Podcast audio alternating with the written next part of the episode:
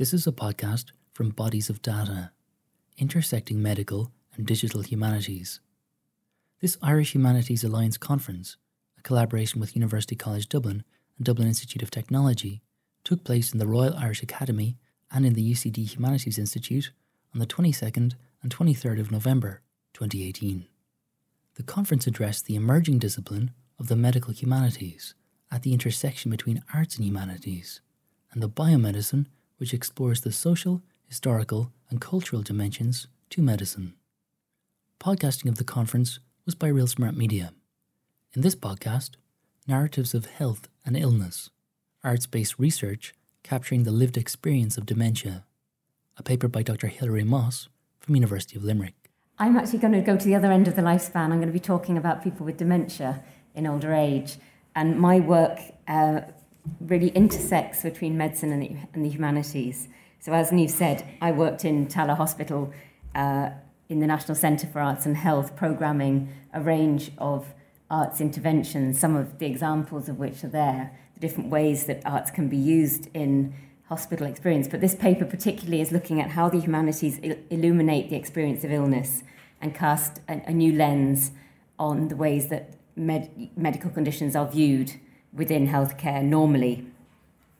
And yesterday we had a great panel with the three doctors in the evening, um, and they mentioned how the humanities have one of two functions usually, either to be instrumental or ornamental. So, in instrumental terms, you know, my own work as a music therapist, it's about clinical goals, it's about reducing pain medication.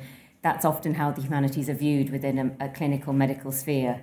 The other then is ornamental, so it's seen as recreation and the sort of icing on the cake that isn't really very important. And my own work would contend that um, that aesthetics are deprived, are neglected in healthcare spaces generally at best, and at worst, people are actually deprived of their aesthetic interests when they're in receiving healthcare.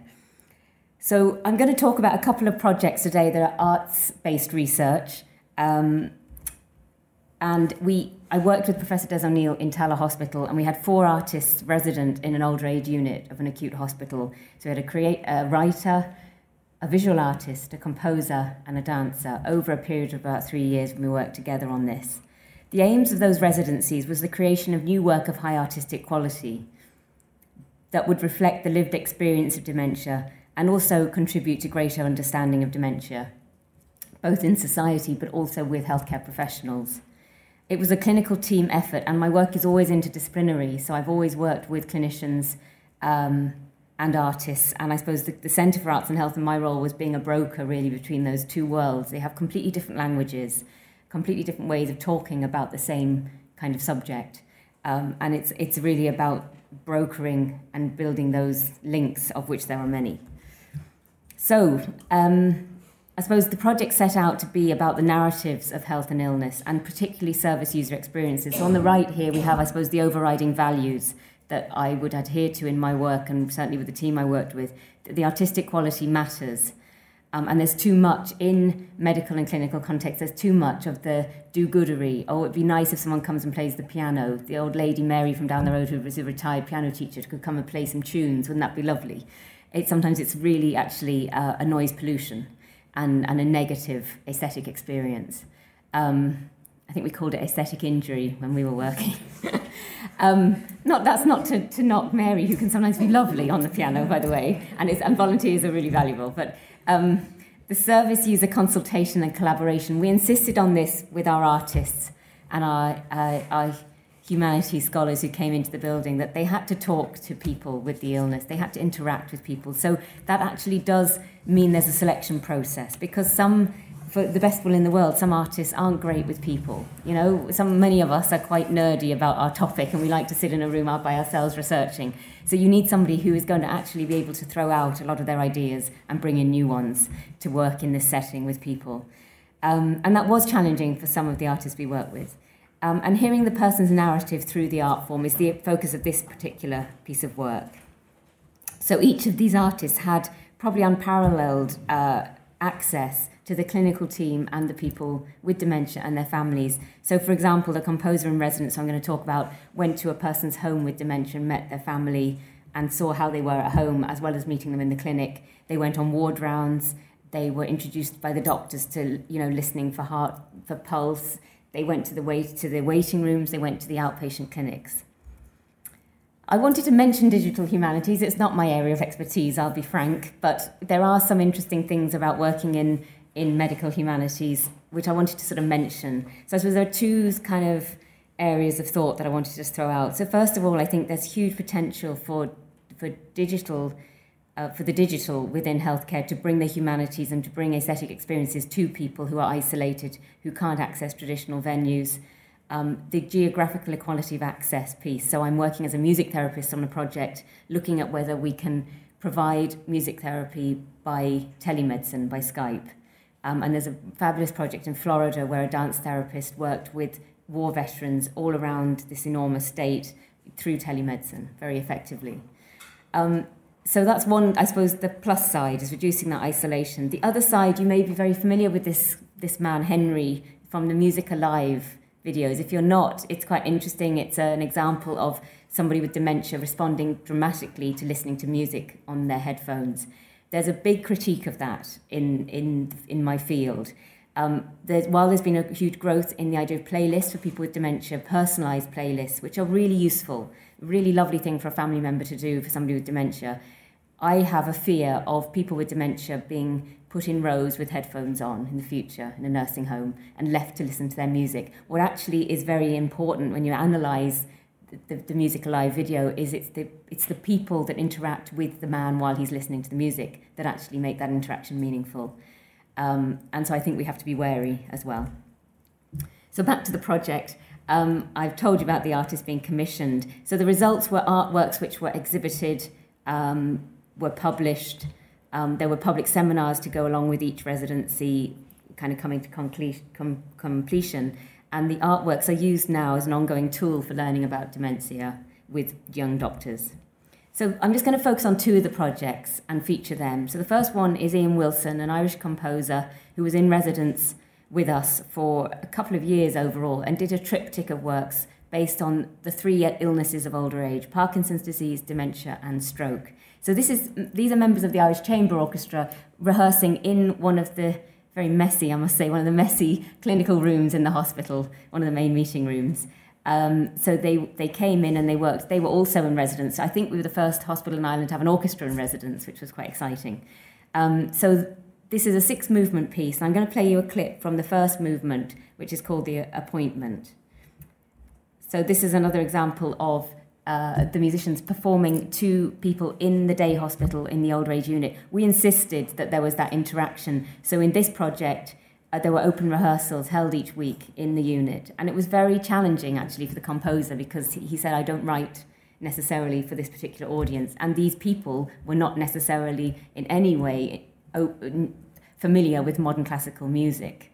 So there was a kind of a grating at the start when they heard this kind of music and said, "What the hell is this?" You know, I didn't want to hear this kind of music. Um, and then, but then it transformed itself into a piece of work that was really meaningful. So in this little clip, you're going to hear it's written for viola, violin, double bass, and saxophone. Um, and it's called The Appointment. It's the first movement, and it's focused on Ian's experience of the busyness of the outpatient appointment. So if any of you have cared for somebody older in your family, you'd be familiar with going to the outpatient department with this person. And there are lots of voices at this kind of consultation, and you'll hear this in the music, the busyness, the many different voices speaking one of the big issues in dementia that came through in this project is the family carers and their role. So you have adults, adult children who often accompany the person, and their voice is can be very dominant. Um, the doctor has to. There are real ethical learning issues that came up from this movement, this piece of music, in terms of listening to the family member, but actually hearing the person with dementia, and that is actually your patient. So ethically, you're you are obliged to work with that person. But what if they're saying one thing and the family member saying another thing about them coping at home, you know, how do you navigate that? So I'm going to, the saxophone kind of represents the, um, the person with dementia in this little clip. And I'll just try and play it. I'll just play a minute or two of it. It's available online.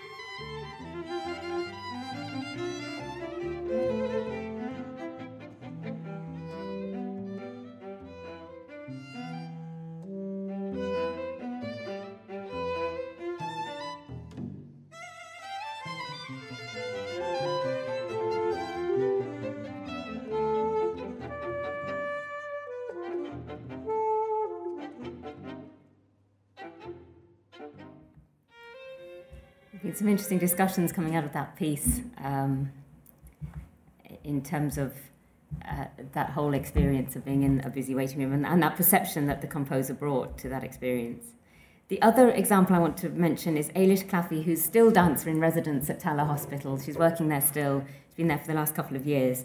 And uh, she focused her work on working at the bedside with people with restricted mobility and movement. So I did my own PhD while I was at Tallaght, and one of the findings was that older people coming into hospital, when they were asked which art forms they'd engaged with prior to hospital, many mentioned dance. You know, especially when they were younger, dance, dance halls, going out dancing on a Friday night were a big part of their lives. And we didn't have a dancer in the hospital, so we introduced it. There was a lot of skepticism. How on earth could somebody who's in bed, who's 80, who's frail, dance? You know, it's couldn't imagine this, but of course you can dance with your upper body, you can dance with your arms. There's many creative ways that you can dance sitting down or lying down. Um, so Eilish worked with people in the unit and she created uh, a clip which I won't play, but it's online called a piece of work, sorry, a new work called Between Spirit and Skin, which is a 15 minute dance arising from her residency. And what she focused on was touch. And she said she noticed when she started working there the different ways that people use touch and don't use touch. So in healthcare, we often don't touch people. Um, but in a person with dementia who might have forgotten you, she found herself often just touching their hand to get their attention. And often, you know, a nurse would touch somebody elderly who maybe doesn't hear very well just to, to draw them back to the present and to realize that there's somebody there trying to, to talk to them. So she did a whole piece of work on using hands and movement and touch. So I suppose that prism again of her view of of something that I think we probably overlook a lot within medical settings. And again, the ethical issues around that and the discussion that then can lead to with doctors, young doctors, about what is appropriate touch, what isn't. I do classes on that with my own music therapy students. When do you touch someone? When do you don't? When is it appropriate or inappropriate? What if somebody touches you and you don't want them to, a, a, a patient? So there's a whole ethical world around that. But the, the clip I'm going to show you is called The Dance Back Home. And this was a documentary that was created by Eilish and Deirdre Glenfield, another artist in the hospital, to document the work. So what you'll see in the next clip is uh, some examples of her work with clients and some of the staff there talking. So the first voice you'll hear, and you won't see her, is a physiotherapist describing some work. And then you'll see a group of the clinicians and the, a patient dancing together. And the, I remember the first one we did was the tango, and he just moved in a way that he had never moved before. Uh, he was very resistant to moving forwards and, and taking his weight over onto his left side. And with the tango, Eilish built a little story around it and he got so into it that he, he, he really brought his weight onto his left side in a way that I had been working on with him for weeks and he hadn't done. And that's when I kind of thought that was something worth exploring a little bit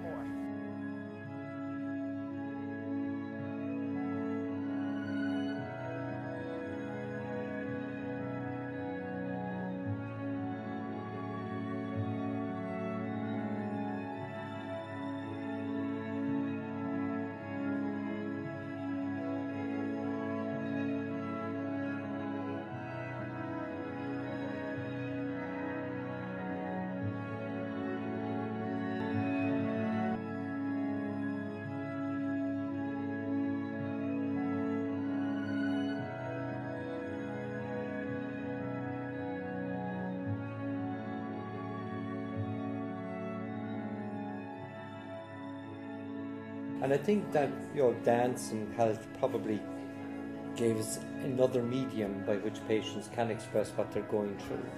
Dancing and health and arts and health doesn't seek out to be curative, and it doesn't. But in some respects, it can begin the process because it is giving people that period to kind of understand and adjust what's happened to them. Maybe to be a doctor, I'm also just another human being like them and, and there was that kind of maybe deeper level of understanding amongst us all. I think we all learned maybe to drop our little roles and ambitions for a moment, to connect with one another, you know, on a more really basic human level. So our hope, I suppose, just to wrap up, is that um, that the end point of this process will be greater understanding of dementia, drawing a public attention to the advances in the sciences of Alzheimer's disease but also establishing a platform to which to communicate the current experience of dementia to the wider public, as well as creating high quality artistic outcomes in their own right and a debate which brings together scientists and artists together with people with dementia. So it's one approach in a wide range of arts and health approaches, projects, interventions, um, and it was an arts-based research project. Um, I have a few acknowledgements there, and uh, thank you all for listening. Thanks for listening to this podcast from Bodies of Data, intersecting medical and digital humanities. This Irish Humanities Alliance conference, a collaboration with University College Dublin and Dublin Institute of Technology, took place in the Royal Irish Academy and in University College Dublin Humanities Institute on the 22nd and 23rd of November 2018. For more information on the Irish Humanities Alliance, go to irishhumanities.com.